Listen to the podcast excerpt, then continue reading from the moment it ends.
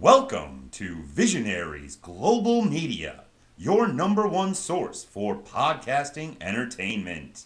Visionaries Global Media, envisioning excellence on a global scale.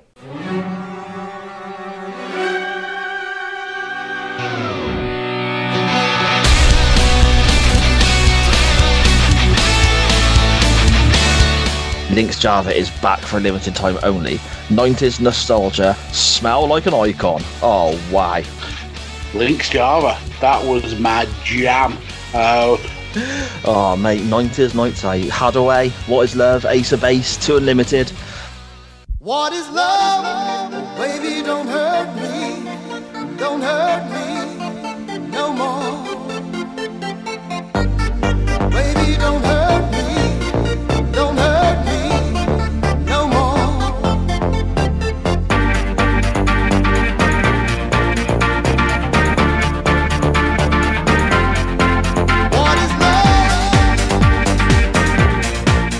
Good afternoon, good evening, good morning, wherever and whenever you may be listening. And as always, thank you very much for listening.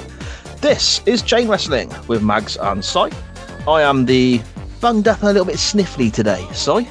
Um, but with me, as always, is the GTS to my VHS, the Yes Lock to my Struggle Cuddle, a podcaster that says he's never been over the limit, but that's purely because no one's ever caught him to test him. Uh, Mr. Mags, how are we doing, sir? you you absolutely brought me with struggle cuddle. yeah, I'm, I'm doing good. Uh, had a, a relatively quiet weekend with it being Father's Day, um, but yeah, glad to uh, glad to be back watching wrestling again. Yeah, definitely, mate, definitely. Um, how was your Father's Day, bud? Anything good?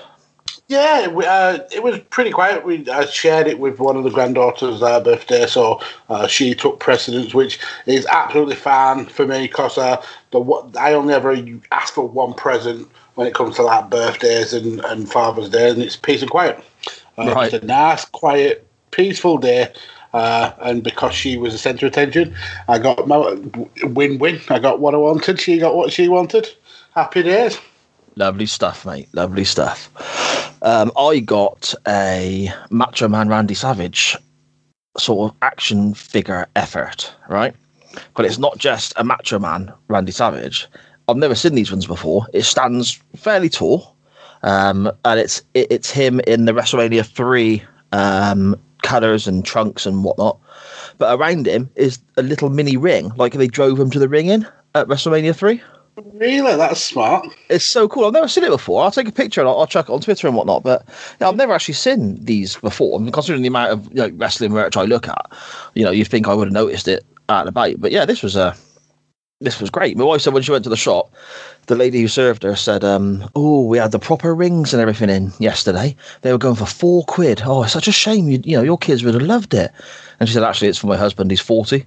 and, uh, She looked at her in disgust, like tell him to fucking grow up. Yeah, pretty much, mate. Pretty much. um, yeah, how's your week been then, Bert? Apart from Father's Day, anything good? Uh, yeah, not too bad. Um, just steady away, quiet with the the, the football on. Um, just podcast recording. It's been uh, it's been steady away. Can't complain. Yeah, I know one thing that's because we've messaged about it. I know one thing that's happened this week that has got you super excited, Mags. Lynx Java is back. I know you.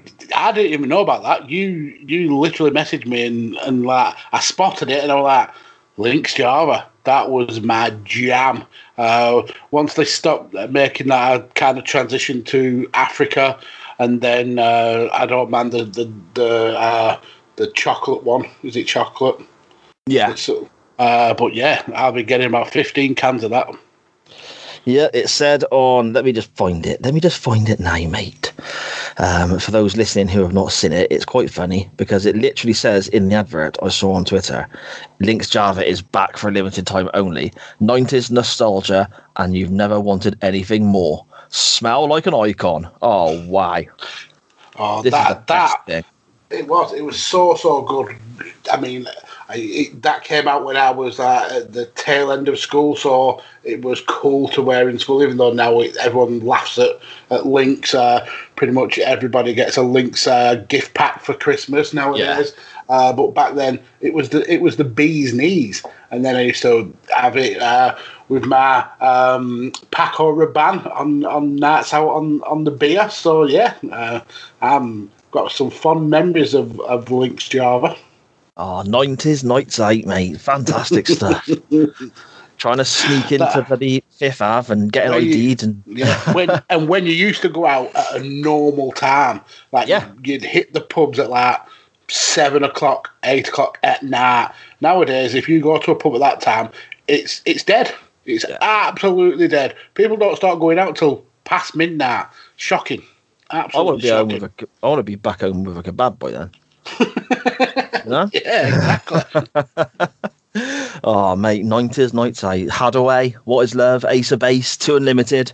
Brilliant stuff, bud. Brilliant stuff. White jeans. Far too much gel in my hair. Oh, brilliant times. Reeking a CK1. Oh, Fantastic. The gel was the best though, uh, because your hair you could literally snap it off and use it as a weapon if you wanted to. It was that. Yeah. It's that rock hard with with gel. I could run at someone and literally kill them. My head was a lethal weapon. oh. Oh, I got something to tell you, Mags, about uh, one of my kids being really polite and nice, but it kind of shooting them in the foot, buddy. Um, my middle daughter, Liv, the one who uh, she's out and about all the time and just you know, sun's out, lives out is the saying we have here. She, we, we don't see her; she's just off all over the place. Um, she went out yesterday. Um, she was hungry, so you know, made her dinner, made her a cooked dinner last night. Uh, she had a big old plate of food, you know, because she likes her grub because she's always playing sport and on her bike and so on. So she literally just burns through it. There's not an ounce of fat on her at all, but she can eat, right? She she's whiffed down this massive meal last night. And then she's like, "Oh, can I go out with such and such, who's her friend just round the corner?" And we're like, "Yeah, okay, for a little bit, mind, because you know it's a school night and you don't want to go out too late." Um, she went out, and, and they normally go past this friend of hers, Nan's house, and they normally pop in to say hello and grab a drink of squash before they go off to the park and all this. When they got there, right, it turns out that his Nan. Uh, this this friend of my daughter's nan has made her a full on massive roast dinner, knowing they were popping down. Like rather than my daughter saying, "No, uh, I've already eaten, thank you," or "Um, perhaps I could take it back home and uh, have it later, or anything like that, she didn't want to upset this woman. She didn't want to upset her friend's nan. And even though she was already stuffed and feeling like she'd had too much to eat, she forced a whole massive roast dinner down herself last night to not upset this woman who's made the effort to make her some grub, right? So she's had two dinners in the space of an hour. Then had to ride her bike home, and she had to have today off school, Mags, because she had such a bad bellyache. oh wow! I mean, that sounds like heaven. Getting two meal two meals in in such a short space of time. But yeah, what a what a shame. Oh no way! I'd have been wounded about being being having bellyache over it. Oh, well, yeah, she weren't happy. But like I said, she had to stay off school today. So her biggest concern was, well, if I'm off school, does that mean I'm not allowed out again tonight? But under the circumstances, I sort of let her go out because I'm a nice, I'm a nice bloke, Max. You know? That's that's fair. I mean, she's learnt a lesson to not have two teas. to pause. and it came from the, it came from a nice place. She didn't want to upset this lady. Do you know what I mean? She didn't want to uh, sort of turn down the food, but at the same time, it's like you know, she she was ill, mate. She was so rough. Ow. Poor girl. yeah, what a clown, eh? What a clown. but speaking of meals and stuff to eat, oh, look at that segue, eh? Look at that. Wow. It's like I'm working with a professional. Shut up, you tart. Ah, shall we jump to Twitter, Mags, and have a little look about uh, and see what the wonderful people out in Twitterland have been sending us this week? Let's do it. Okie doke. Our non wrestling topic this week uh, was food based because everyone seems to interact whenever we mention food. So we thought, why not? Yeah. This is a very popular topic, doesn't it? Um, and and the topic was basically foods you despise, foods you hate, foods that make you just go, Ugh. Yep. That make you gag. yeah, and we've had quite a, quite a few responses, and some stuff um, I agree with, some stuff I don't agree with. But we'll just do the usual mag, shall we? Just run through them and see whether we agree or not. Yeah. Absolutely. Let's go for it. Okie doke. Um, first of all, our good buddy Dan Griffin at Dan Griffin twenty one. Um, Mushrooms. Yes. Guaranteed. Yeah, he says mushrooms. But then he goes on to say little rubbery pieces of utter misery that spoil every dish they touch. As soon as a piece touches my teeth, it makes vomit rise to the back of my throat. No, I can't agree with that, Dan. You, you and this this uh, this mushroom hate. It's gone on long enough now. Uh, I'm not going to keep tolerating you abusing mushrooms. See, I like mushrooms, mate. I like mushroom Yeah. soup. Um, Everything mushroom. Yeah, honestly, yeah. every kind of mushroom. I, will- well, obviously not the poisonous, murderous style mushrooms, but um, yeah, I love every kind of mushroom. Uh, obviously not the poisonous style because uh, I don't fancy dying in the near future. But uh, No. yeah, any any of the edible style of mushrooms. Well, no, not even all of the edible. There's certain edible mushrooms. Stay away from kids. Uh, it's not good for you. But the ones you can buy in shops, I like them mushrooms. I'll leave it at that. yeah, yeah. My, again, coming back to one of my kids, she's got a big, um, the same one who, who ate the, had the two meals. She's got a big hatred of snails. Like she like genuinely hates snails. Like sh- snails freak her out. She screams. She's not scared of anything other than snails and oddly flour as well. She's got a bit of a phobia about touching flour and that sort of texture. But snails, Flour, like what you make cakes with. Yeah, yeah, mate. Honestly, I've never seen anything like it. It's, I don't know if it's like an OCD thing or I don't know what it is. But she, it's got to a stage where we had to speak to her teacher at her school when they were doing cooking because Liv was really struggling because the the the, the, the texture, the feeling of the flour makes her judge her, makes her sort of, uh, you know. But snails are the same. She hates snails, and she now won't eat mushrooms because I made a joke once about a cut up mushroom looking and feeling like a snail, and now she won't have anything to do with them, and has not since ever. You know. I do that with uh, with uh, Mrs. Mags. Um, if, like, say, for instance, we're having sausages, and if I want to wind her up, I'll just say, "Oh, aren't these uh, trotters and snouts delicious?" And she'll be like, "Yep, I'm never touching another sausage ever again." Uh, and then she won't eat it for ages. Or say we're having maybe. Um, uh, an omelette with with chicken in. I said, "Oh, look, you're eating potentially a mum and its baby at the same time." And yeah, she's so easy to wind up when it comes to food. That is a bit.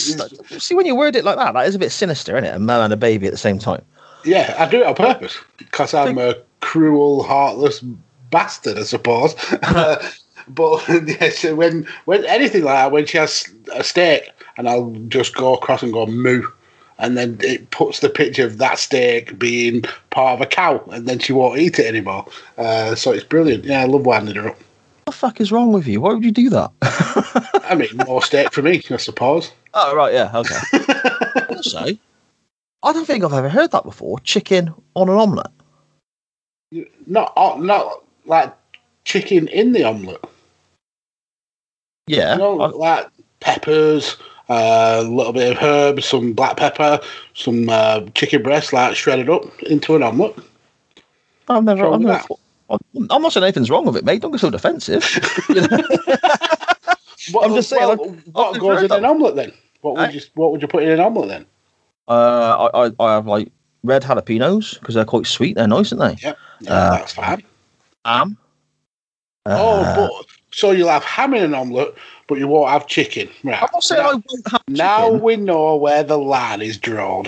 I won't say I won't have chicken. I'm saying I've never heard of that before. I'll try it, you know. I'm not saying I won't have chicken. Bloody hell. um, Dan Griffin carries on as well. Uh, also, parsnips can fuck off. they masquerade as chips and make hungry children grab some only to be greeted by a rancid root vegetable. And then he says, oysters can fuck off and all, like cold, salty snot. Now, I've never had an oyster, and I'm not going to lie. Now he's put that thought in my mind, I probably never will. I've had oysters, and it's it is quite like that. They they're something that you don't even chew. You're literally just meant to like swallow it down like a duck. I can't. I, no, even the I got a big thing about like I, I- even talking about it now. My mouth's getting wet. I can feel like a gag in the back of my throat. Mm. Yeah, they, I, I understand that they're an aphrodisiac. I get all that, but oysters are not for me at all. No, I mean I got a big thing about like snot and mucus and bogies and stuff. uh, so I'm, uh, I'm retching now. Look. oh god. So talking about these oysters like like that, honestly, that makes that turn into my stomach. Dan, you have broke sir. You are absolutely broken. Oh mate, that oh that's horrible. Um, Tolly, poor Tolly at Rain Counter on Twitter says Mhm. coriander tastes like soap. Mhm. I, I've, Um, he's told me this before. I've never come across soap that tastes like coriander. Not that I'm licking bars of soap, but Apparently, uh, one in five people, uh, if you eat uh, coriander, it will it will just absolutely taste of soap. For everyone else, it's like the kind of it's just a normal peppery kind of um, a little bit sharp herb. But for for the special people, it tastes like soap. Uh, and I'm surprised that was his only uh, food issue because that guy has problems with food. And Yeah. I mean problems. I mean, you know uh, about the the stock cube uh, incidents. hmm He also uh, he has an issue with crisps. He doesn't. He won't eat crisps. yeah, we were talking about this the other day, weren't we? Because I, I couldn't get my head around it because surely with crisps now, there's such a broad scope of different flavors, different textures, and so on. There must be a type of crisps he likes, but you said no. No, he, he won't eat that crisp made out of maize. Uh, they have to be from potato, and then um, the the potato ones he won't eat because they they hurt his gums. Uh, they cut his gums open. So uh, crisps are off the off the, the shelf for Paul. Oh, crisp lover. Yeah. Did you say one in five people coriander tastes like soap for? Is that what I you said? I think it's about that. Yeah. Is that like a proven thing? Like, is that real? Yeah, uh, it's a it's about a chemical what's in uh, coriander. Um, I'll I'll Google it, but it, it's the it's the same chemical that uh, is used in uh, soap and, and some detergents. Um, it's called aldehyde, so it's a it's like a sensitivity to that that uh, that chemical that makes everything taste like soap. Well, makes uh, coriander taste like soap. Hang on, I'm confused. So coriander has that stuff in it. it's got a chemical in it called aldehyde, which uh, is also used in soap and detergents. Right. Um, so someone who is sensitive to it could will taste it in in the uh, in the coriander. So yeah, they, Huh. they- that's why it tastes like soap because they're so sensitive to that chemical that it, it gives them the, the, the effect of, of essentially eating soap. I'd never heard that before. That's weird. Yeah, well, Tolly is weird. Welsh. Okay. um, at Millwall Chris one on Twitter says there should be a law against tinned tuna, and this is to go hand in hand with our buddy from that '90s wrestling podcast. Um, it says the smell of canned tuna makes him retch. I asked, you know, is is that just the smell or can you eat it? And he said both. It's just fucking cat food. Now I like tuna, Mags. I like tin tuna.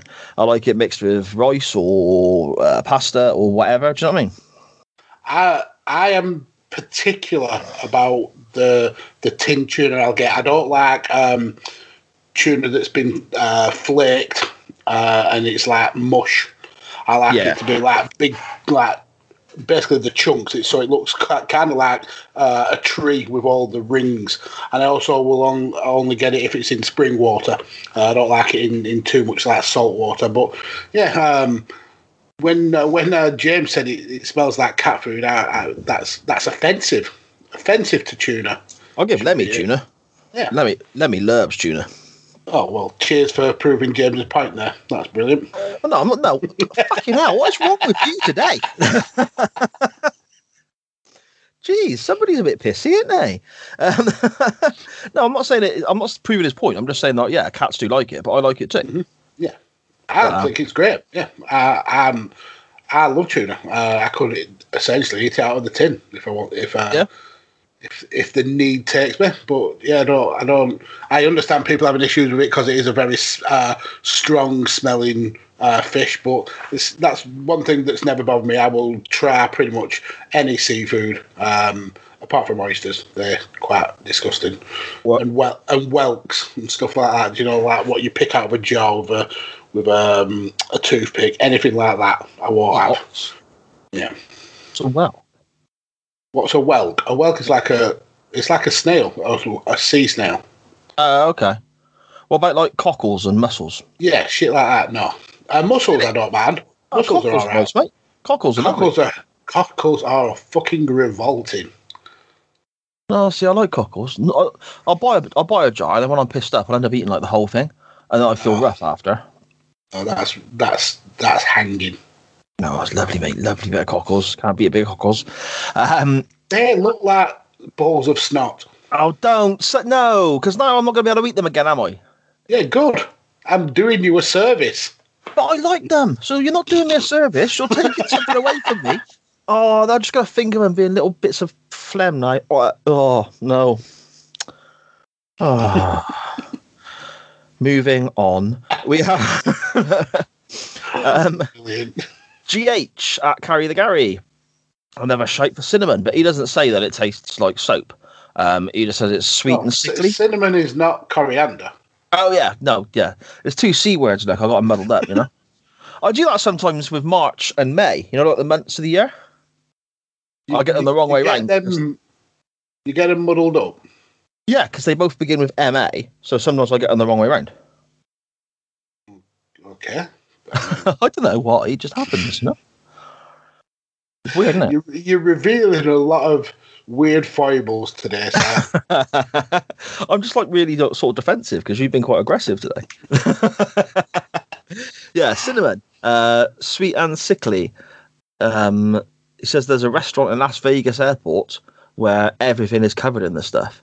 But I, I don't like cinnamon. Like, was, was was it cinnamon that used to be on like um the Golden Graham's breakfast Yeah. cereal? Yeah. I remember liked it as a as a young'un, but now, yeah, I, I find it detestable. Oh, I Just- quite like It's not something I enjoy at all. Uh, one of one of my lads got a bottle of uh, uh, Jack Daniel's cinnamon, the one that Matt has been drinking on uh, Radio Techers, uh, and he opened it for me to have a smell, and it's like, no, that's that's that's disgusting. Oh no, I don't mind that actually. I had a bit of that. That's not too bad. That was one of the um uh, little bottles that my my sister gave me for my fortieth. You know, the little miniatures. Oh yeah, yeah, yeah. Yeah, that was all right. And there's another. Is it Fireball as well? That's another one that's cinnamon flavored, isn't it? That's Yeah, quite uh, nice as well. There used to be a um, a drink called Aftershock as well. I don't know if that's still about. That Oh, was, go back to the nineties again. The red and the blue aftershock. Yeah, the blue I didn't mind. The blue I could you stick a teeth on that, and I would happily suck on that all day long. But the red one was was it was gipping. It was horrid. oh, and it used to come in those bottles, didn't it? That were sort of like half frosted, and even the Mm-hmm. yeah. even the bottle looked nineties, didn't it? You know. it so did. I remember getting a, a bottle of the, the blue one and having it in the freezer, and when you poured it out, it was thick like like like medicine. But it was so good to get your half cup before you went out In your pre-drinks. in your pre-drinks. Yeah, at the proper time of around four o'clock, not Dinner time. When you yeah, started at dinner time. yeah, not like starting your pre-drinks at eight because you don't go out until one a.m. or whatever silly freaking nonsense people do now. Um, MGB Graham, black olives, doesn't dislike them but cannot physically eat them. Um, hate when f- staging food tries to get too classy, adds them to nachos without asking. Just stick to salsa and nacho cheese, perhaps some chili, but never olives. I think there's some underlying issues that have gone on there for him to feel that strongly, to be honest. I think with the fact he says he can't physically eat them, I think it, there may be an allergy or something like that there. Um, olives are something I've, I've I've eaten but never enjoyed. Like n- not black olives, not green olives. They're just something that yeah, I just I just don't enjoy them at all. So I agree with Graham on that one. That's a good take for once from Graham. See, I, I disagree, man. Olives are the same. Like we have like a again, like I'll have a little jar of cockles. Sometimes I'll buy a jar of olives to keep in the fridge. And when I've had a few beers, I'll have a couple of olives. Oh, lovely. And there's the olive guy who lives down. No, he doesn't live, but he works in the fish market in Gloucester Town Centre. the olive guy. yeah, I don't know his real name. You know, olive. yeah. and um, these olives, they're like the size of your fucking fist, man. These are massive olives, and he's got like a whole stall in the market selling all these different olives, and they're all like lemon and curry and this and that, and oh, freaking amazing, mate! Gorgeous stuff. No, well, uh, he wants to grow up and get a laugh. okay. um, this one, I think, is probably the ultimate divider, I suppose. Well, it was when I was younger, anyway. Uh, MGB Mason, Marmite doesn't know how the heck his dad eats that stuff. I bloody love Marmite shock. What a shock you I'm I'm I'm this may be my last episode of Chain Wrestling Folks because I'm disagreeing with everything Simon said so far. Marmite is disgusting. It's absolutely horrific. Salty, beefy, sweaty yeast. Oh no, no, thank you. Why is it sweaty? Where are you keeping your Marmite? I, I, I'm just that was just I had to add an extra disgusting term in there. Uh, it's not particularly sweaty, I suppose, but no. it's horrid. Uh, maybe sticky. Then I'll go with sticky. Yeah, that is one thing that is annoying about it when it's sticky because you, you scoop it out and you get the long stringy bits coming out the, the jar, don't you? And you're trying to spread it on your toast.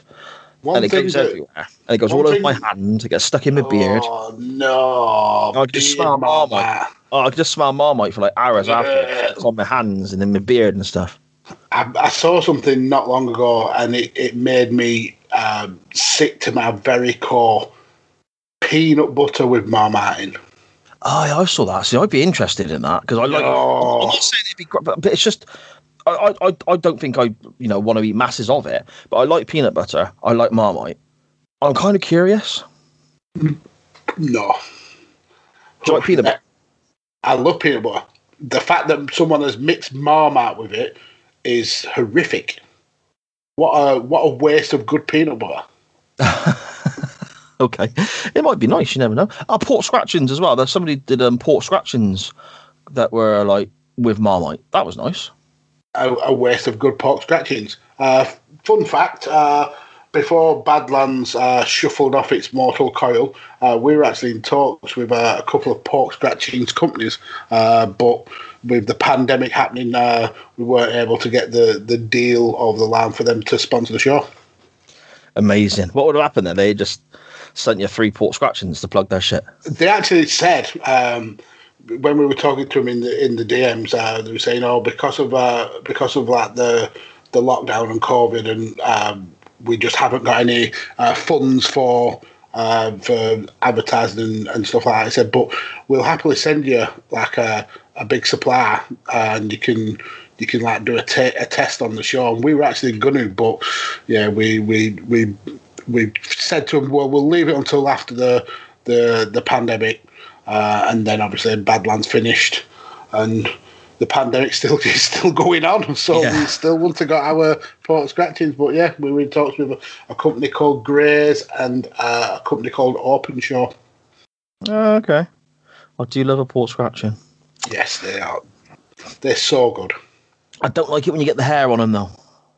No, especially if you if you don't if you don't know it's there and then you're suddenly eating it and then you can feel the hair tickling the back of your throat. That's that's horrific. It's never a good thing. Yeah. Yeah. Uh, William Kitchen at the Appliance 180. A good mate, Will. How you doing, mate? He says scallops um, had as much bounce back ability to his digestive system as one of Ian Dowie's sides. That's a very niche and 90s uh, football reference there for people who don't understand. But scallops, um, I'm not sure. What are they? They're like fish, aren't they? Yeah. So if you remember, like the big kind of fanned out shell, uh, what you what you sometimes found on the beach, um, a scallop is uh, essentially it's just a round piece of white kind of fish meat, I suppose. Uh, you you cook them um, with a for about five, ten seconds on each side. Flip them over uh, so they get like a, a, golden crisp around the edge, but they're still kind of uh, uh, tender in the middle. You have them with uh, with uh, black pudding. They're good with black pudding, or you have them with uh, like crushed peas. Uh, yeah, they're delicious. Hmm, okay, I think I've had those. What are the ones that are um they begin with SC as well, don't they? It's not scallops, it's the scampi. I like scampi. So prawn tails, Is that what that is? Is it? essentially. Yeah, Yeah, they're lush. I like scampi. yeah. Yeah. is nice. Uh, Prawns are you- nice. Yeah, I like prawns. Yeah, yeah. Oh, that's good for you as well, mind, isn't it? Same as um. Oh, what were we talking about earlier? Tuna and that. It's all good for you, isn't it? Mhm. Yep. Yeah. Okay. Uh, at UTT Rob, he says he's vegetarian now, so there's not much. But he says before that, liver and kidney he didn't like, and when you'd order fish, um, and it would come to you or it would arrive to you, and it would basically still be looking at you. So I'm, I'm assuming he means like with the head on and the eyes and whatnot, you know, which isn't great, is it? I, I mean, it, that never bothers me. Liver, um, never been a huge fan. Uh, unless Nah. it's chicken chicken liver, I don't mind. But uh, when you get like either lamb or is it uh, pig liver, uh, it's just that that kind of um, the the coating it leaves on the roof of your mouth when it's not been cooked properly. You can you can scratch it off. It's horrible. There, uh, kidney, yeah, um, something I can go without. It doesn't really bother me. Um, but uh, when it comes to fish, um, I we go on holiday to Turkey quite a lot, and uh, when you go out on um, boat trips and stuff like that, um, you tend to get fish as as, a, as a, one of the meal menus. Uh, because they catch it essentially live off the boat, live off the boat, and then skin it, um, uh, gut it. So yeah, I, I have no issue having my fish uh, with its eye winking at me at all. Yeah, it's delicious. Uh, okay. So I don't know. I, I, obviously, you go to like um, supermarkets and you have the, the fishmonger there, don't you, and whatnot, Mhm. and they have all the fish laid out on the ice and, and, and whatever. That don't bother me. But if it was bought to me and they had its head on, I ain't sure about that. Well, I mean, it, the first time you have it, I suppose it can look daunting, but it's it's fish. Once you've like at its middle, throw the eye Mm. away, throw the face away. It's like a Throw the face away. It's like a, like a Tom and Jerry cartoon. You just grab the full fish down your mouth, pull it out. The head's still attached, the tail's attached, and then the the xylophone rib bones, and then Yeah. throw the fish away. Throw the face away. yeah.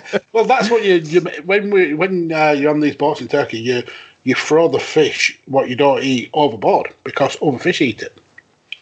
Yeah. Okay. Fair enough. My daughter can't. Um, well, my one now she does it on purpose, but for a long time when we used to go to like one of the supermarkets or whatever, they have the big sign up above these these fish, you know, the, the fish trays and displays and whatever. She's always thought it was called a fish monger.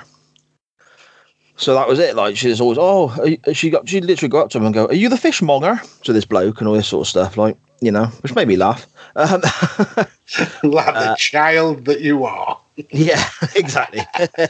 I would have I would have absolutely pissed my sides. Yeah, she does it on purpose now. um, uh, at Good Bad Wrestle on Twitter, Good Cop Bad Cop Wrestling Podcast. Brilliant, brilliant show. If anyone has not checked that out before, uh, what are you doing? Jump on it and have a listen. It is fantastic stuff from our good buddies there.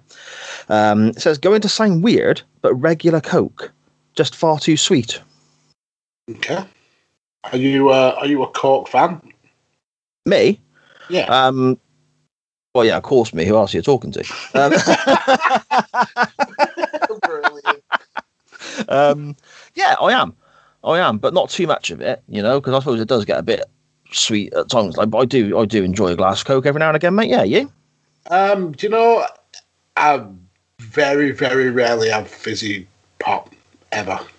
It's Okay. just- um, I prefer like squash, but I can. I'm not saying I have anything remotely against any fizzy pops. I, I don't mind a, a Dr Pepper every now and again, uh, but yeah, Coke doesn't. I prefer the diet ones, um, just because of the taste. I, I think Graham's right. If it is Graham or if it's Matt, um, I do think that some fizzy pops are so sickly sweet that Yeah. it's like you're drinking liquid diabetes.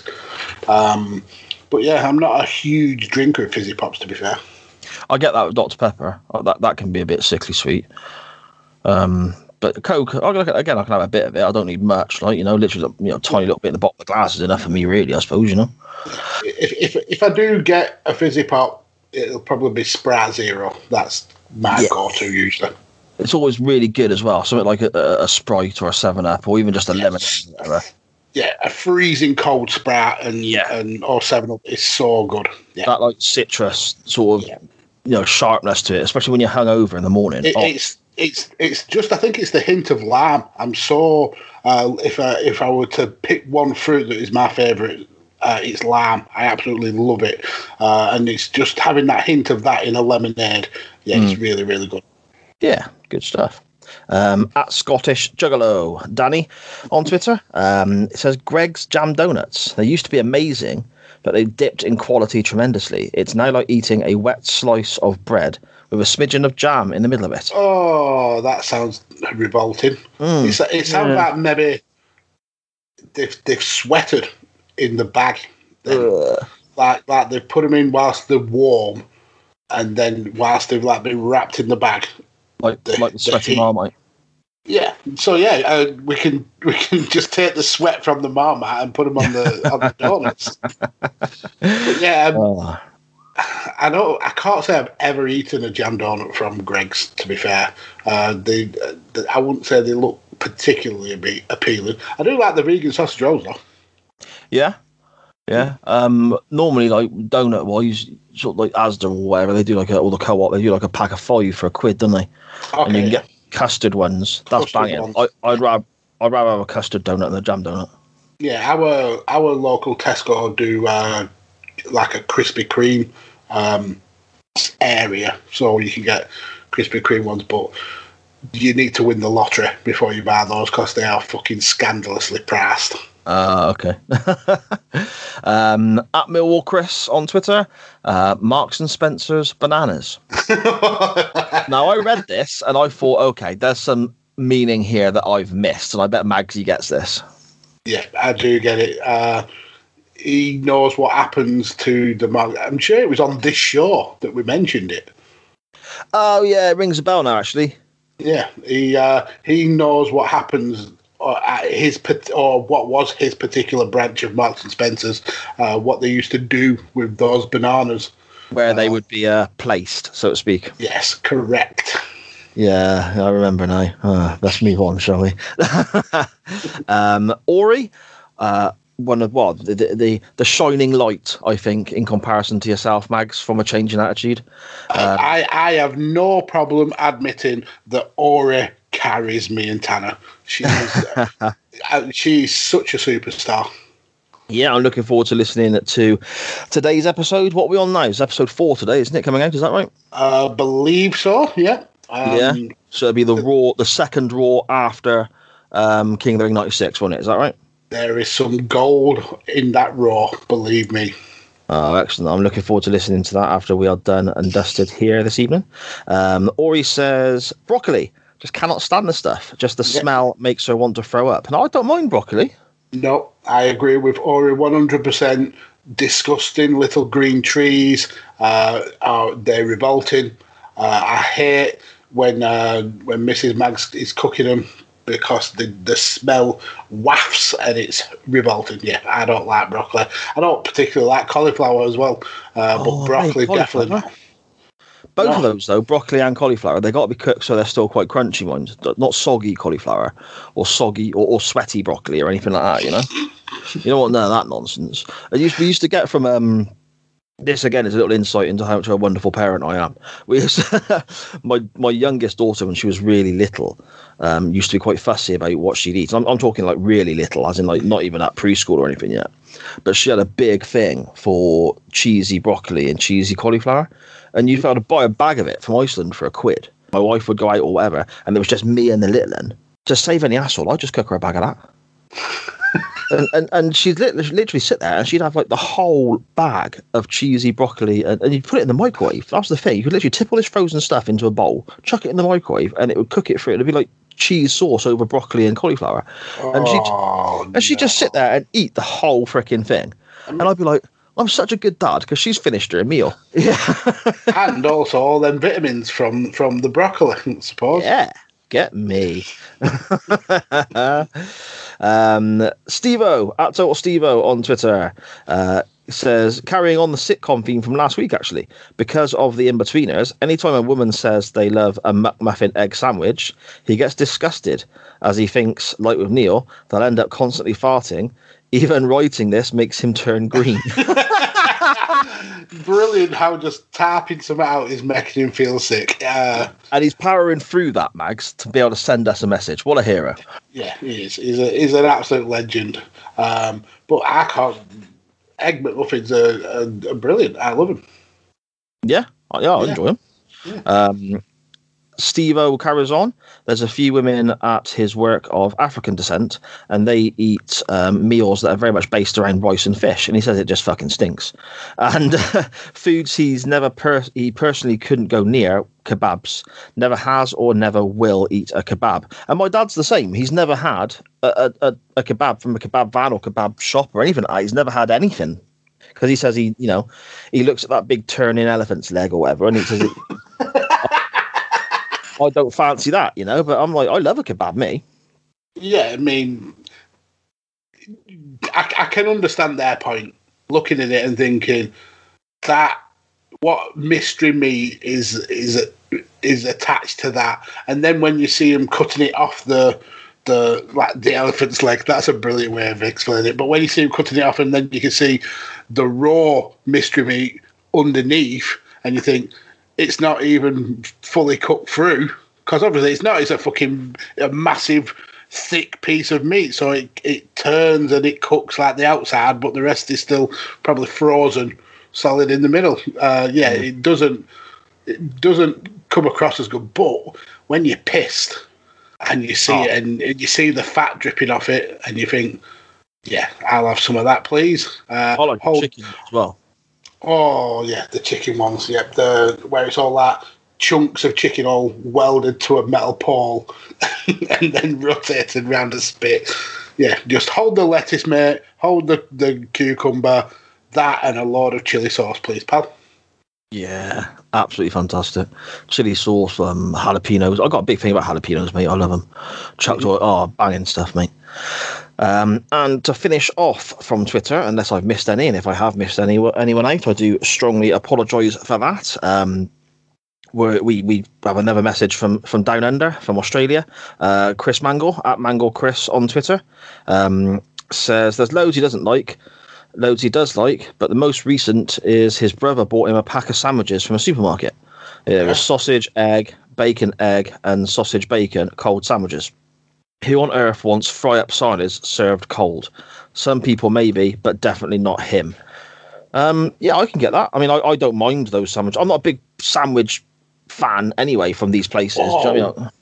Oh, I mean, um, good job you added that caveat because I would have fallen out with you because sandwiches are probably my favourite thing ever. But yeah, uh, gas station or supermarket sandwiches are not ever the best. No. They're very much a last resort sandwich. Um, I don't mind the, the the kind of like breakfast, all day breakfast style ones, but I wouldn't ordinarily pick them. Uh, I'd just go for a, a tuna mayo. Mm, yeah. Yeah, so I just like a toasty. That's that's my sandwich, mate. Oh I- yes, I, I don't mind a toaster. Our toaster machine broke. The the the the metal plates fell through into the bottom, so now the, it won't put enough pressure on to to seal the toaster. So I'm gonna have to buy a new machine. Uh, we had one that did that for a while. That like the little plastic catch on the front snapped, and it was blatantly my fault because I was trying to shove too much cheese and meat and all this sort of stuff in there and just broke the fucking thing. So I ended up having to hold it together to cook my toasty. But then it sort of starts burning your hands, doesn't it? Yeah. So I ended up putting it. You know, you got your cabinets on the wall Okay. that are abo- above your worktop in the kitchen, yeah. Right. Until I could afford a new toasty maker that weekend, I used to make my toasty, then put the toasty maker underneath the cabinet. So you had a gap of about a foot from the cabinet down to the worktop. And I used to get all the kitchen towels out the drawer and wedge them in there in like a big column. So it would it would push the toast the top of the toasty maker down to cook my toasty because it was up against this this thing above it. I thought this was freaking genius. I thought I'm like, this is some A team sort of MacGyver level shit I'm doing up here. You know, I'm thinking this is brilliant. I'm, I'm, I'm still applying enough pressure to get my toasty maker cooked. Like you know, um, what I didn't think of, of course, was these were all my wife's clean kitchen towels that ended up covered in grease and uh, fat from the cheese and all that, and basically. She went fucking spare, so I didn't feel as clever afterwards. But I got my toasty mate, so I was quite happy with that. Okay, so if if that ever happens again and your catch uh, breaks, one easy, simple uh, solution: cable ties. Oh fuck yeah! Cable tie, cable tie it so it gets the pressure. Once uh, your toast is ready, uh, kitchen knife, cut the cable tie, open it up. Done. What a dumbass! And there I am, just trying to wet. I'm thinking, oh, I need another towel in there. That's not press the down. 84 towels. I had to roll them up really tight to get them solid as well, because otherwise they would just squidge, wouldn't they? Because like towels are soft, you know? Uh, never mind, never mind. Uh, what about you then, Magsy? You, you, touched on a few there that you despise. I, I, know you're not a fan of onions, I think it was you said, wasn't it? Yeah, onions. Uh, and the, mine are, are, actually fairly weird because I like the taste of a lot of the, the stuff, but it's it's more the texture and the feeling of eating uh, the stuff that I'm on about. So onions, love the taste of onion, just cannot for the life of me enjoy the texture of either a raw or a cooked onion. It just it just makes my skin crawl. I was going to Um, ask that actually, because because obviously a, a slice of raw onion or a chunk of raw onion is a completely different texture to some cooked onion. Yeah. But it's still no good. It's both are just no good. If I, if um if the wife cooks anything or I cook anything with onion in, um, we'll, I, I tend to grate it so it can dissolve in uh, whatever it needs to. Because, like I said, I like the the flavour of onion, uh, but it's just the the crunching of a, a, a raw onion is revolting, and then the kind of like sliminess of a cooked onion is revolting as well. Yeah, so but nope, not for me. um, next one is oranges. Oh, okay. I love orange juice with pulp. The pulp in it, the the more pulp in it, the better. But biting into a piece of orange, I can't think of many things worse than that. It's like uh, it's like how I imagine a slug to taste like if you bit into a slug, because like the pop and the stuff coming out of it, you know. Do you think slugs might taste of orange? No, not taste of orange, the texture. If slugs, Yeah, tasted, if slugs tasted of orange, I'd probably cook them.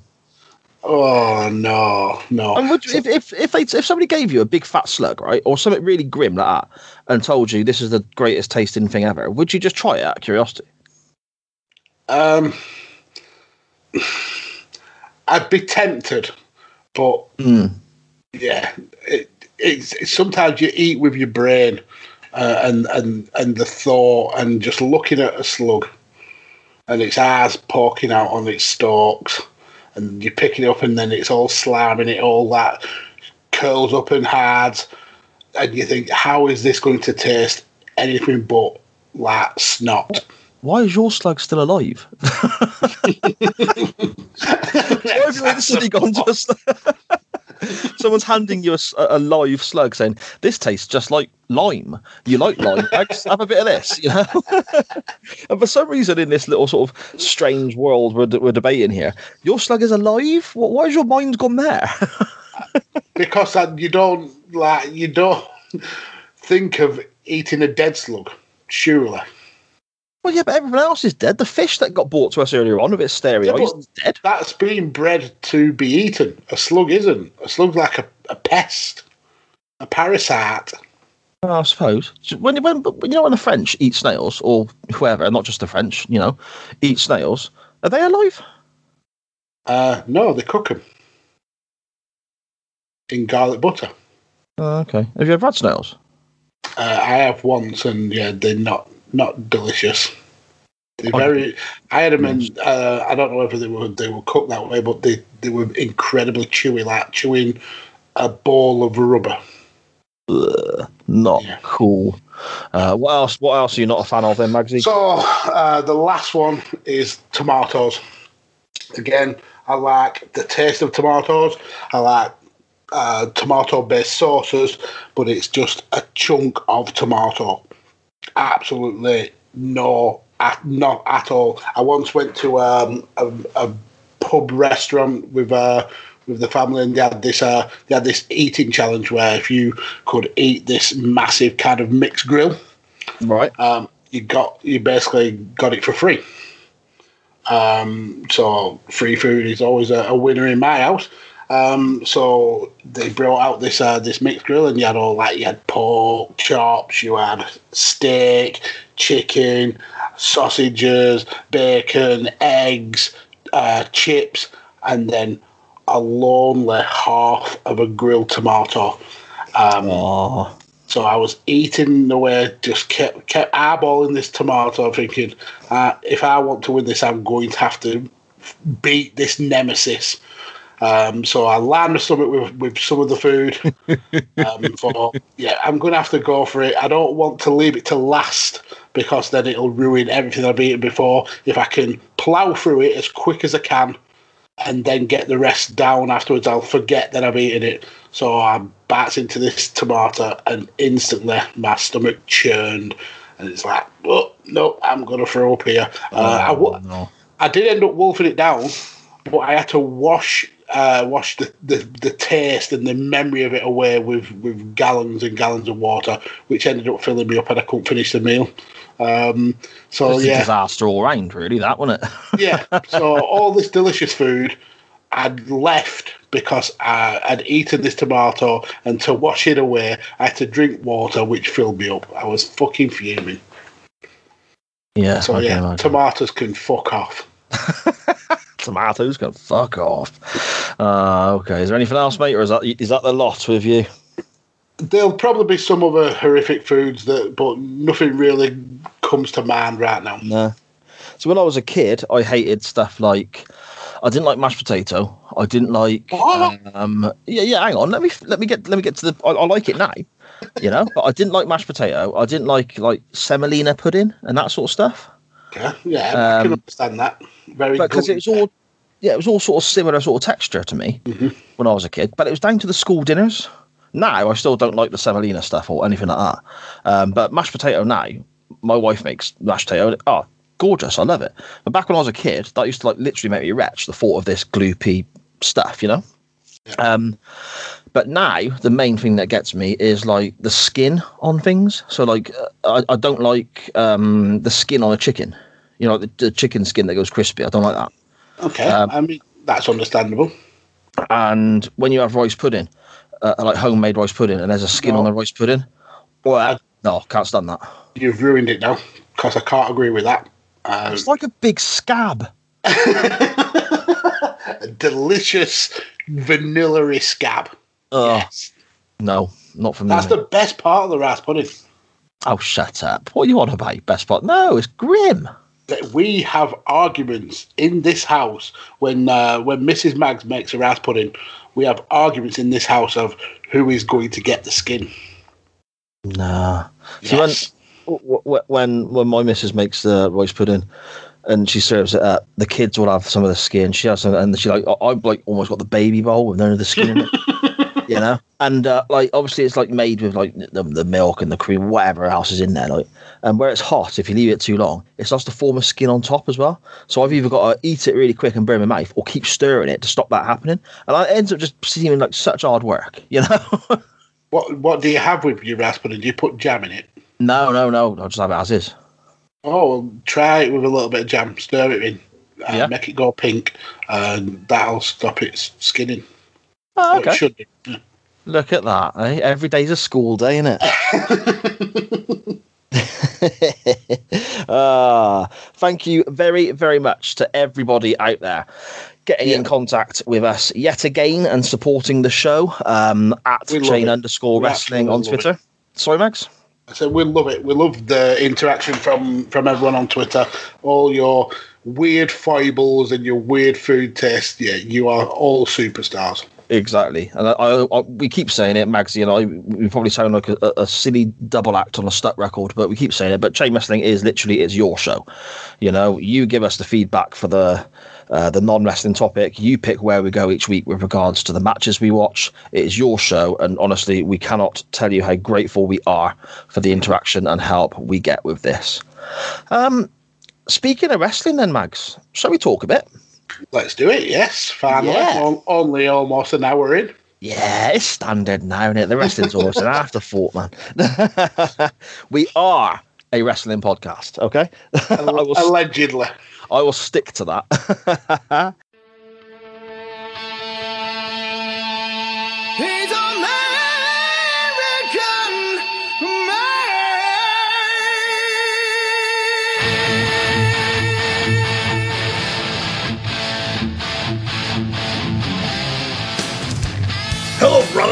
is NWA WCW enhancement talent Randy Hogan, baby. Being in the ring with the Road Warriors, Vader, Abdullah the Butcher, Midnight Express, and all them guys. Let me tell you, it was dang rough, but not as rough as listening to Cyan Mags on that chain wrestling show, brother. What you gonna do when this pair of fools, Si Mag and Chain Wrestling, brother, runs wild on you?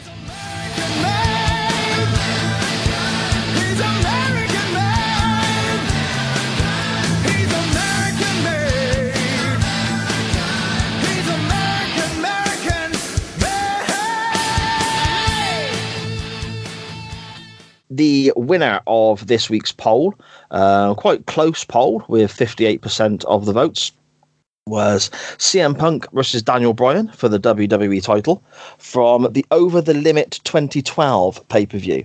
Um, this selection was uh, one that I put forward. And the reason I, the main reason I put it forward, I'm a big fan of Daniel Bryan and CM Punk, um, but I couldn't even really remember a pay per view being called Over the Limit. Never mind any of the matches that happened. I don't know if this is an era of wrestling that I kind of checked out of a little bit, or it just all blends into one for me. So when I saw this, I went down there and, and saw Bryan Punk. I thought, oh, that's bound to be good. Let, let, let's put that forward. Um, I don't think it disappoints, Max. What were your thoughts, my friend? Yeah, I, I was kind of like you. This is from uh, smack dab in the middle of the era where I was just uh, not particularly watching um, a lot of WWE product and just like kind of finding out and, and keeping up with, with the news off dirt sheets. Um, but a match between Punk and Daniel Bryan, as much as I am not a huge Punk fan, uh, I appreciate how how good of a wrestler uh, he was and probably still is. Uh, so there's no way that this match was going to disappoint. Um, and it damn well didn't. It was such a good match. I actually watched uh, from the the the little promo that um, that um, Punk did just before. Uh, I think it was with Josh Matthews. Who uh, does he still work for TNA Impact now? Yeah, didn't he end up? Isn't he? He was one of their commentators for a while, wasn't he? Like the Yeah. like the, the main play-by-play guy, I think. I believe so. Yeah. So he has an interview with Punk, and we get a clip of uh, of Punk on uh, SmackDown, the SmackDown uh, just before the the pay per view, uh, where he's in a match with Kane.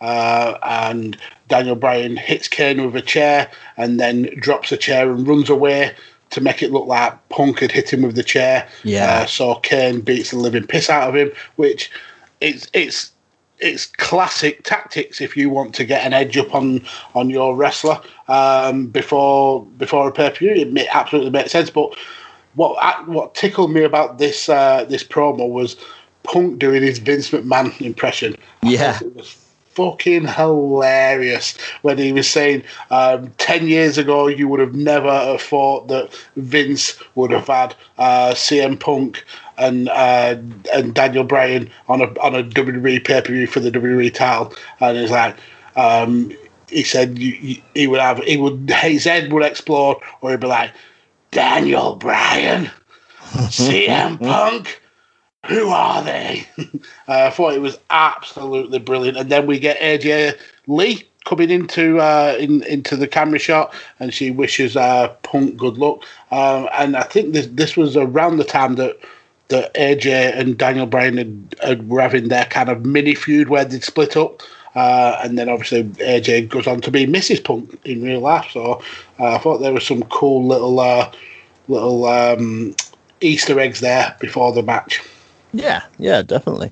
Um, this event uh, comes from the PNC Arena in North Carolina, originally broadcast on the 20th of May 2012. Um, something I noticed straight away, Mags, when I put the show on, going right back to the beginning of the pay per view.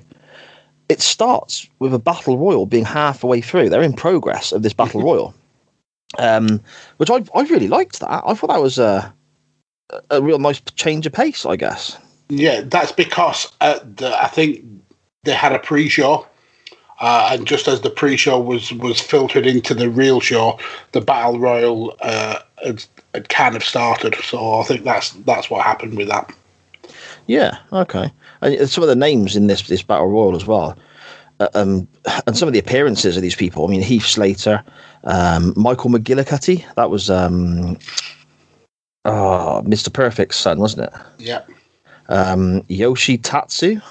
Um, Ezekiel Jackson, my God, oh, why? Uh, you had the, McIntyre was in it, I think. yeah, Drew McIntyre, but he, he, it was like sort of skinny babyface Drew, wasn't it? You know? Yeah, yeah. Um, this was uh, the chosen one. Yeah, that's right. Yeah, yeah, absolutely storming entrance theme. What a, what a theme that was.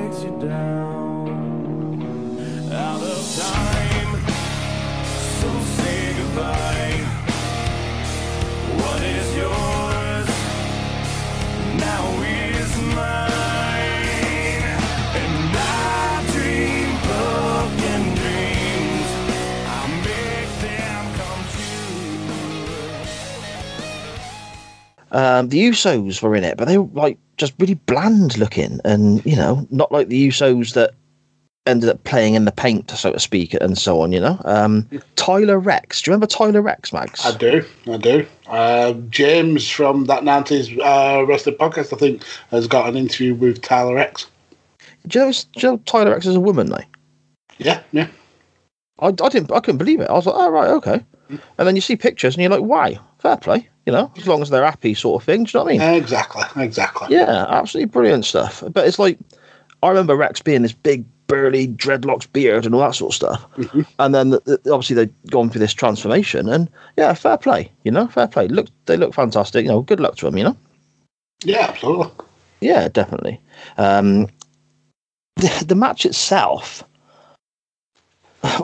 Well, first of all, we get the the introductions, uh, and Daniel Bryan comes down in a um, leather jacket that's kind of like the burgundy, the white, and, and so on. And I thought this jacket looked really cool, Mags. You know, Weird of Daniel Bryan to be wearing a leather jacket though, after all the the issues he had with Daisy the cow and his wooden turtle.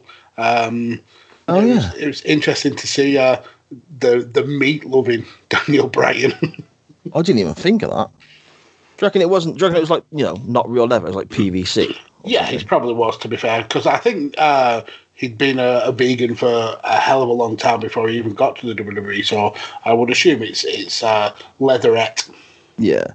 Um, Punk comes out to the awesome Cult of Personality. What a tune that is! And what And- pop he got. Yeah, and he just everything about him just screams star to me. He looks fantastic. The t-shirt he's wearing, his merch just looks cool. His ring gear looks cool. His entrance. I wasn't a big fan of the spinner title, um, the WWE title when it was the spinner when Cena had it. For some reason, when Punk has it, I kind of accept it more. I don't know if that's just because I'm biased because I'm a big Punk fan or whatever, but I just think the guy looks incredible. You know?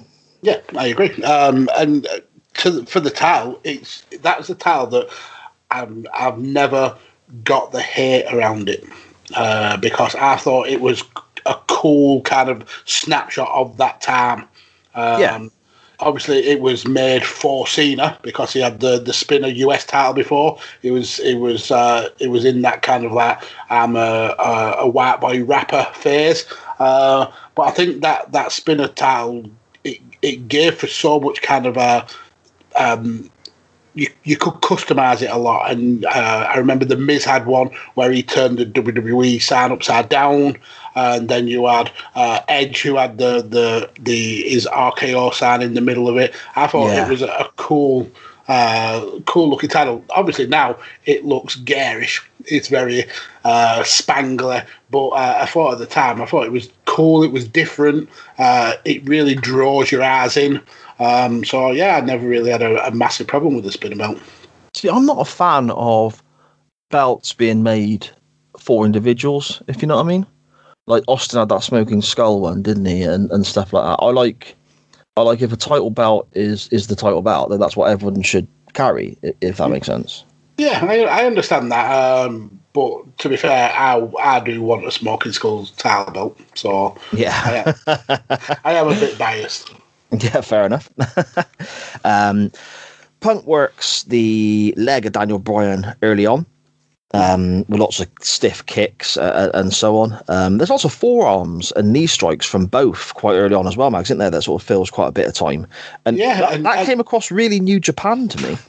Yeah, uh, I mean, we watched uh, Punk versus Joe um, a few weeks ago uh, on this show, and I thought it was a it was such a different dichotomy because um, Punk has always come across to me as a, a technical wrestler. Daniel Bryan is very much a technical wrestler. So, so to see these two going hell for leather, wanting to beat the absolute living piss out of each other, very much in a brawler style, I thought it was it was fresh. It felt incredibly like new, like something that that you wouldn't normally see these two wrestlers do. Obviously, now we know Bryan uh, kind of brought that into his uh, into his arsenal, and he does it quite a lot. Uh, but back then, it, it, felt like it was it it was meaningful. Like there was kind of like a a lot of emotion in this fight that they went to beat each other up rather than technically out wrestle each other. Yeah, yeah, I agree. Uh, we get uh, an awesome kind of. I don't really know how to describe it, and to be honest, not neither did anyone else on commentary. To be fair, it, it kind of ties. Uh, sorry, Daniel Bryan kind of ties up Punk's legs and turns it into a sort of bow and arrow type effort as well, doesn't he? Um, that that was excellent. Um, I mean, there's, there's, I think this is just a really, really good wrestling match. There's so much going on. I've made literally pay, a page and a half of notes, and I'm reading it back through, and I'm just thinking, why there was so much. Yeah, the, the the groundwork was was absolutely superb. There was a uh, a point where um, Punk went to put Daniel Bryan into a surfboard, uh, and instead of like lifting him up, so Punk was on his back, and he was uh, able to uh, stretch uh, Daniel Bryan out. It curb stomps him, which is Yeah. thought that was absolutely brilliant, and it looks so so brutal. Uh, yeah, the the the the chain wrestling and the grappling was was absolutely superb, and I think as well the selling was really good uh, because obviously Punk was pointing out that he had. Uh, sore ribs and sore back from the, the Kane attack uh, a couple of days before. Uh, and uh, Daniel Bryan targeted the ribs and targeted the back. There's a point where he's uh, just laying in some vicious looking knees uh, to, to Punk, and you can see the, the pain in Punk's face. It's, it's great storytelling. Yeah, and again, it comes back to.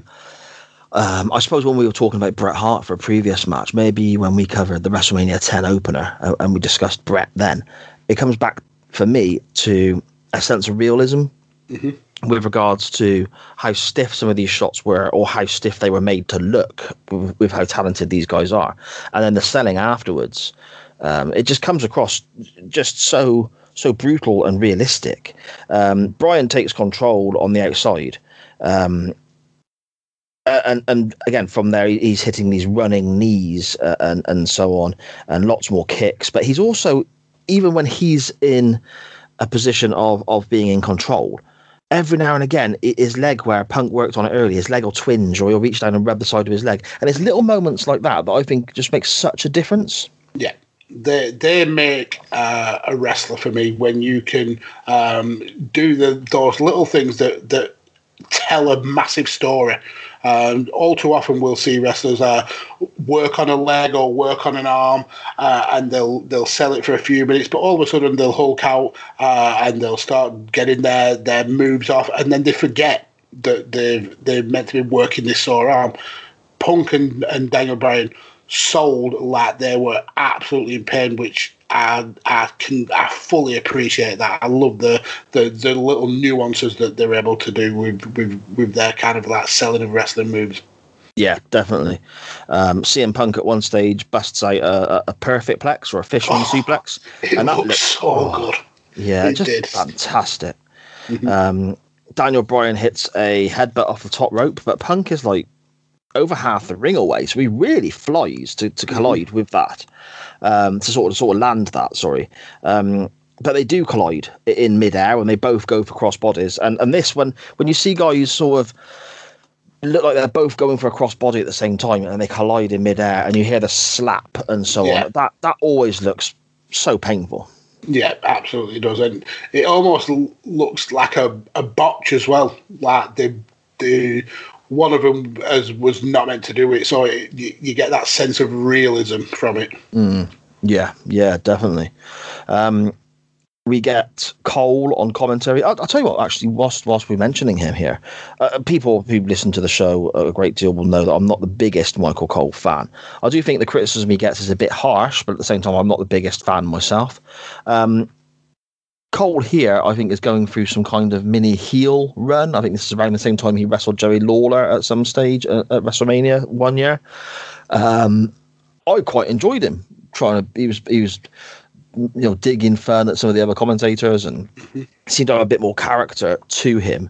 Um, but on at this one stage, Cole states, "If you're WWE champion, you're number one in the industry," and Booker T states in response, "Not just the industry, but the world." And I just sort of thought, what, what's he on about? you know, isn't is, is that the same thing, or is he literally saying you are the number one man in the whole world, not just a wrestler? it- you are it- the number one man. Yeah, it did make sense. So if you are the the champion in WWE, that means you are like the best of all the plumbers or the best of all the electricians. You are Yeah. the number one man in the whole of the world. So Michael Cole was right. Booker T was an idiot. And Yes. One thing about Booker T that, that frustrated me was he kept referring to the wrestlers as this boy or that boy. Um, I, and I don't get why. It was really, really weird. it's a funny one for me with, with people like Booker T because they have a certain they have a certain character to them, and they they they cut promos in a certain way, and that is part of the character that has got them to where they are. So when they're on commentary, it's that thing of if the if the character or the terminology they use doesn't really work as a commentator, what what should they do? Should they change what's brought them to the dance, so to speak? um, or should they carry on talking in character in this certain way that maybe doesn't work? I always find it a bit of an odd, an odd mix when you get certain certain guys or, or even girls being guest commentators or color commentators, and it doesn't quite hit the hit, the mark. I suppose you know. Yeah, yeah, I get what you're saying. Uh, it just it just felt jarring for me. Yeah, definitely. Uh, CM Punk busts out a figure four as well, which is always nice to see.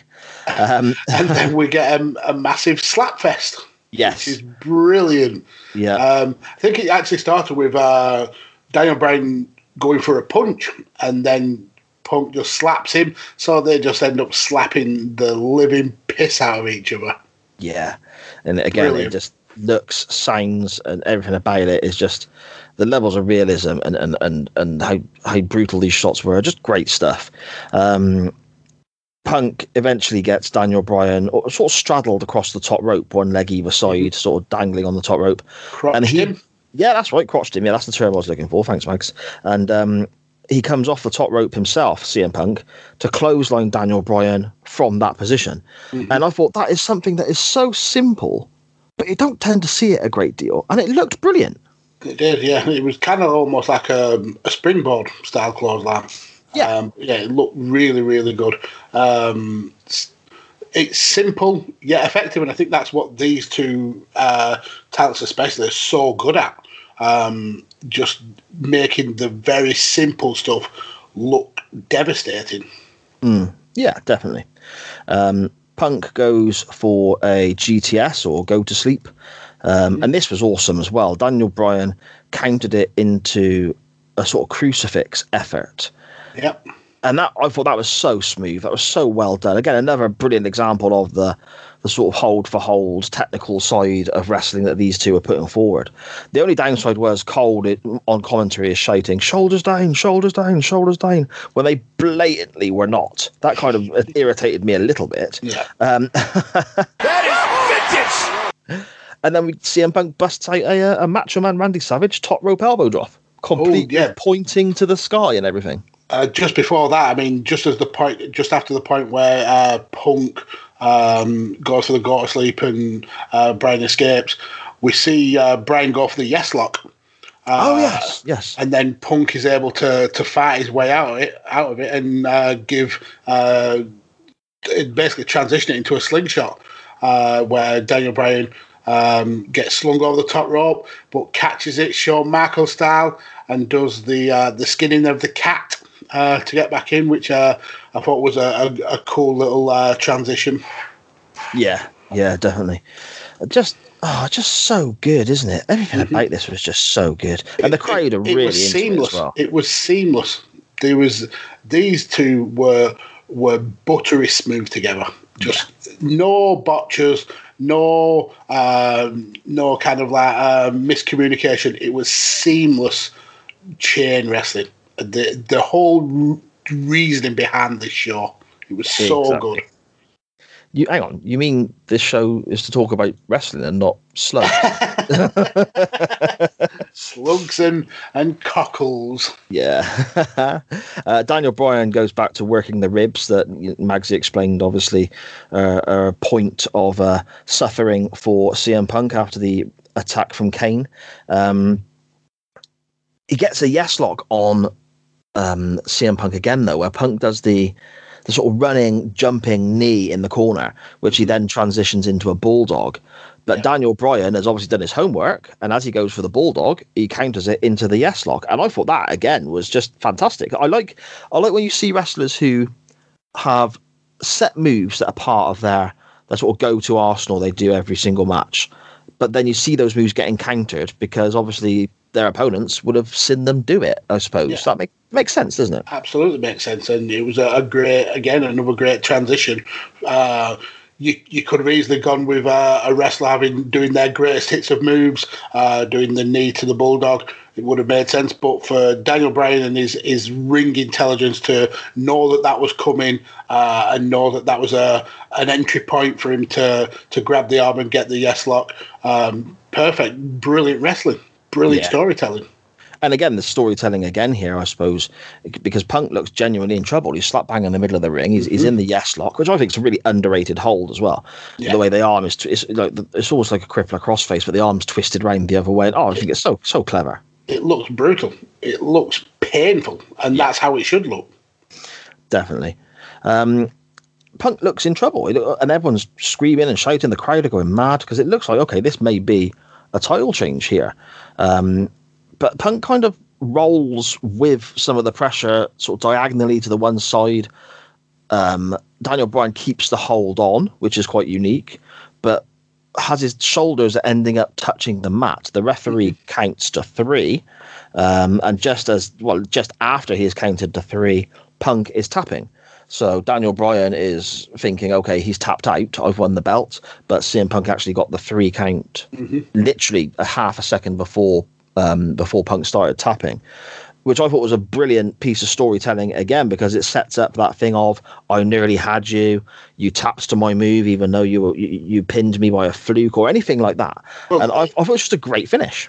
Even uh, even after the referee had told Daniel Bryan, um, "You got pinned," he was adamant to the ref. No, he tapped. He tapped, and he's like, you could see him uh, sat in the ring, like, no, no, like really winding himself up because he thought he had Punk. And Punk has eked a victory away from him, and it's like that kind of thing that's going to play on his mind. Um, I thought it was really good storytelling, and and, the the way that he uh, leaned back in that yes lock, it's almost like he was the architect of his own downfall because he wanted to uh, to stretch Punk and and and put him into so much pain that he had to tap that he actually.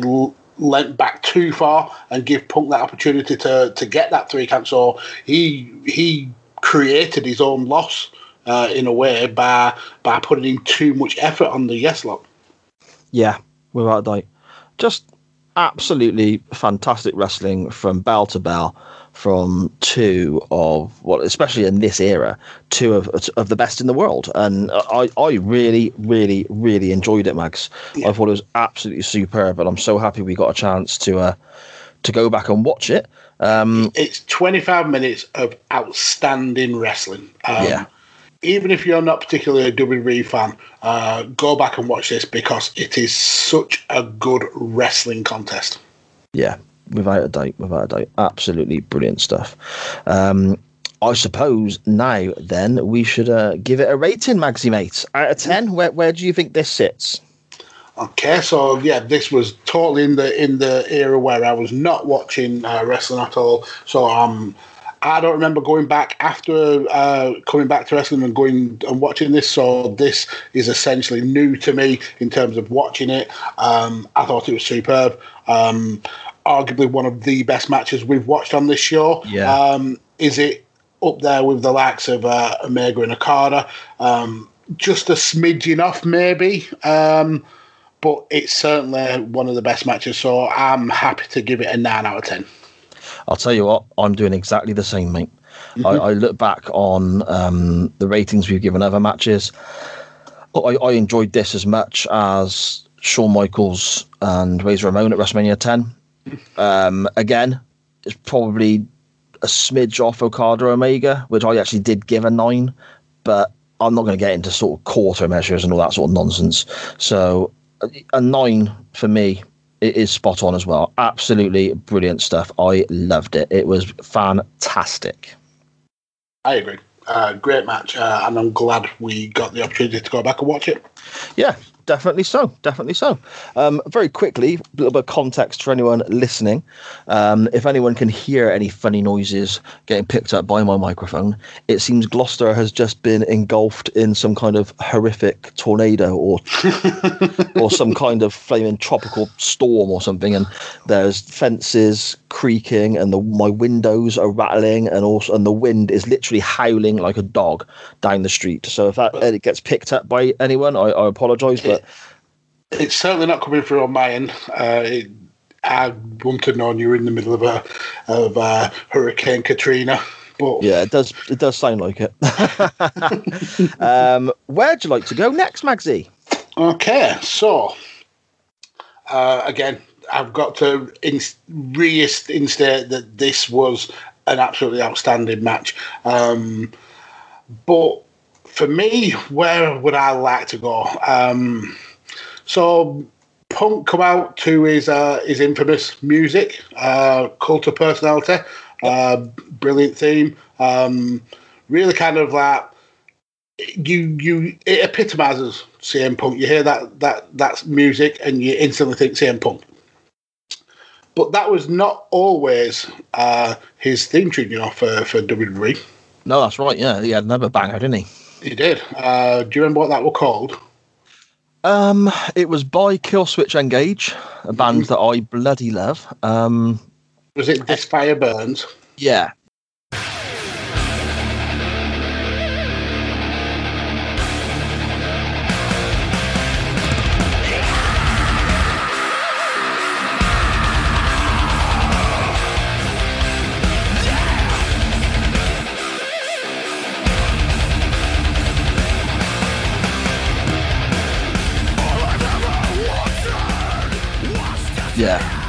That's right. Absolutely fantastic. Another banger. It's on one of my Spotify playlists. Um, End of Heartache is a great album that people should check out if you want to listen to a great bit of Killswitch. But yeah, absolutely brilliant stuff. Yep. Um, so yeah, a, so Punk has been blessed really with having two banger um, theme tunes. Really been lucky, I suppose. Uh, but uh, this Fire Burns was also not initially from from for CM Punk. It was actually brought in for a different wrestler. Um, do you know which wrestler? Ah, okay. It's gonna be one or two. Was it? I think Kane might have used it, but was it used for Orton? It was Randy Orton. Randy Orton used it for two weeks. I think the story is that uh, that uh, Randy asked Vince if he could start using different music, and that was one that he he picked. Uh, but then a couple of weeks later, Vince uh, reneged uh, wanted to use it for, for Punk. So yeah, I think uh, for about two or three weeks, Randy Orton had uh, had this fire burns. I think So- as well it was used on a pay per view before it, was anyone's. It was like one of the pay per view theme tunes, I think, but I might be getting that completely wrong. But in my head, wa- that sticks out. It would not surprise me because at, at this time WWE were kind of recycling a lot of music. Um, but yeah, so I, I thought I'll use that that music uh, uh, and that very tenuous link to switch to a Randy Orton match. Okay. Um, now, um, I was tempted to go with Randy Orton's uh, highest rated match, uh, which would have been his um, his match against um, Mankind, Mick Foley, Cactus Jack, uh, back in 2004. Um, but I thought I'd switch it up, and I thought uh, instead of going for a pay per view uh, match, I'd go for um, just a, a regular um, weekly show match. Right. Um, so uh, I wanted to kind of mix up the, the wrestlers we've had involved as well because we, we've had uh, a few wrestlers who've uh, appeared on this show multiple times. And there, there's some wrestlers who've, who've only appeared once or twice, or maybe even not at all. Uh, so I wanted to to do a, a bit of a mix up, and uh, I thought I'd go with Eddie Guerrero. Oh, okay. Okay, so um, how many matches do you think Randy Orton and Eddie Guerrero had uh, as single matches? Oh my word! I, I couldn't even hazard. I, I, I'm gonna guess one, but I don't know.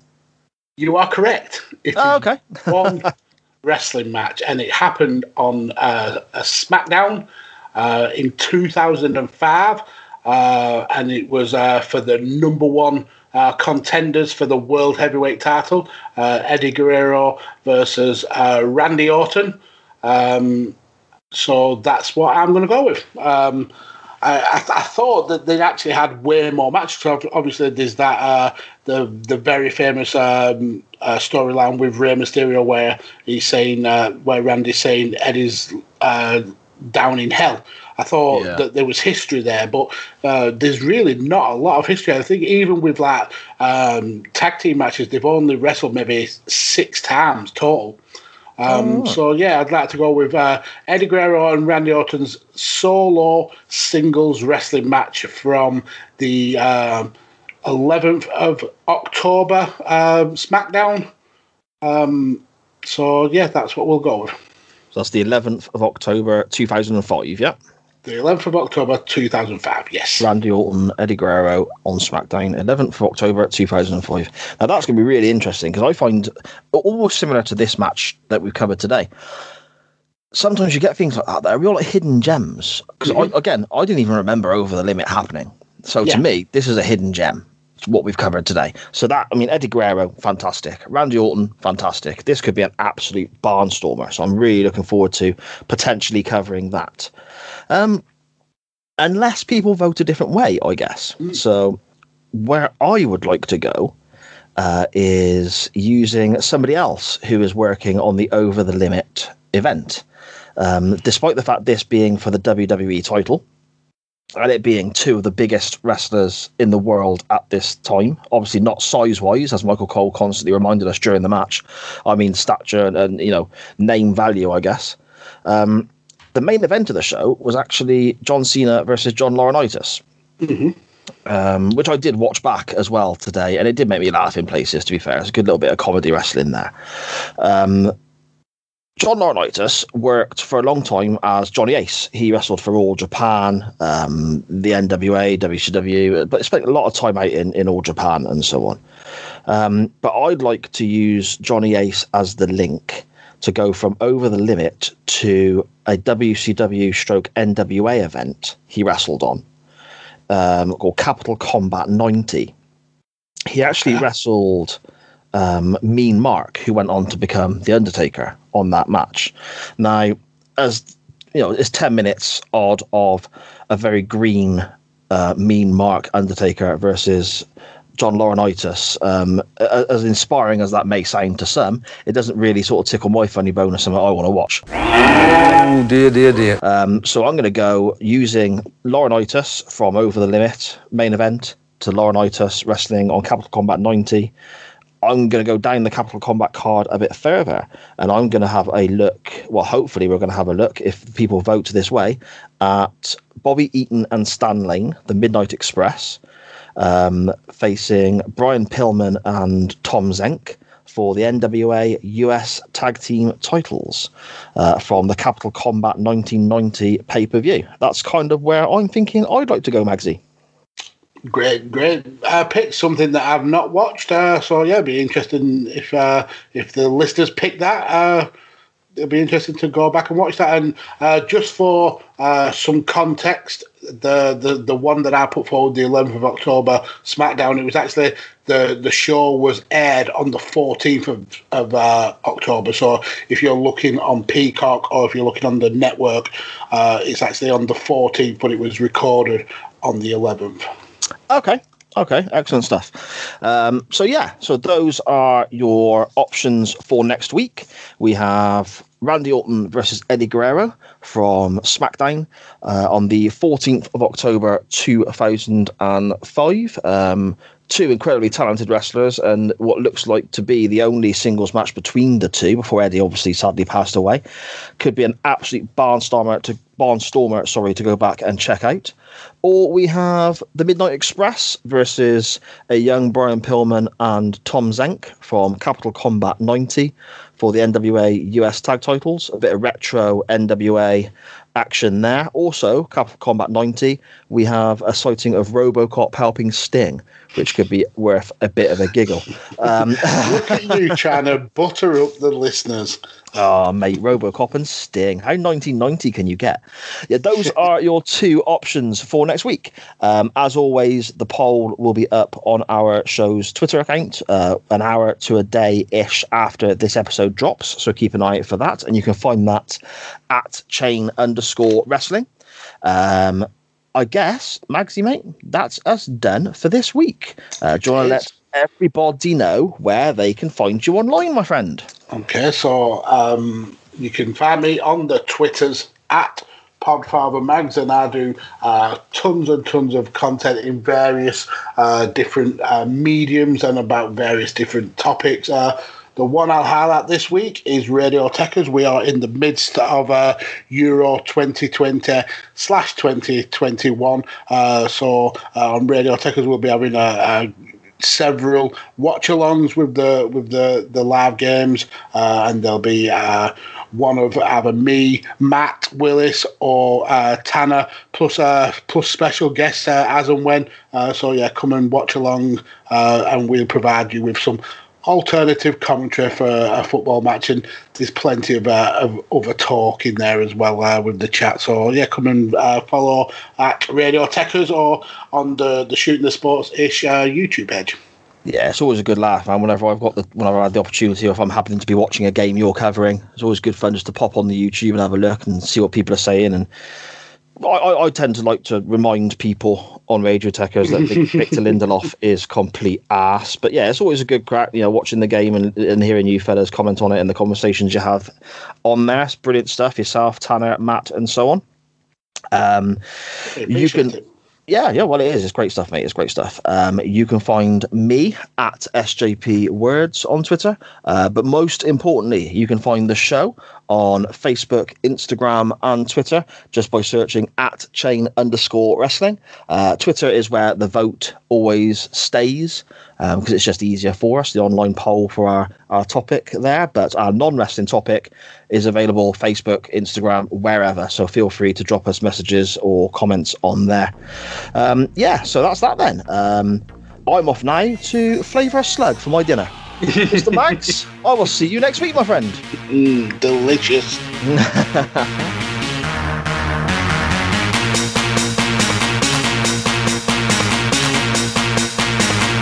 me say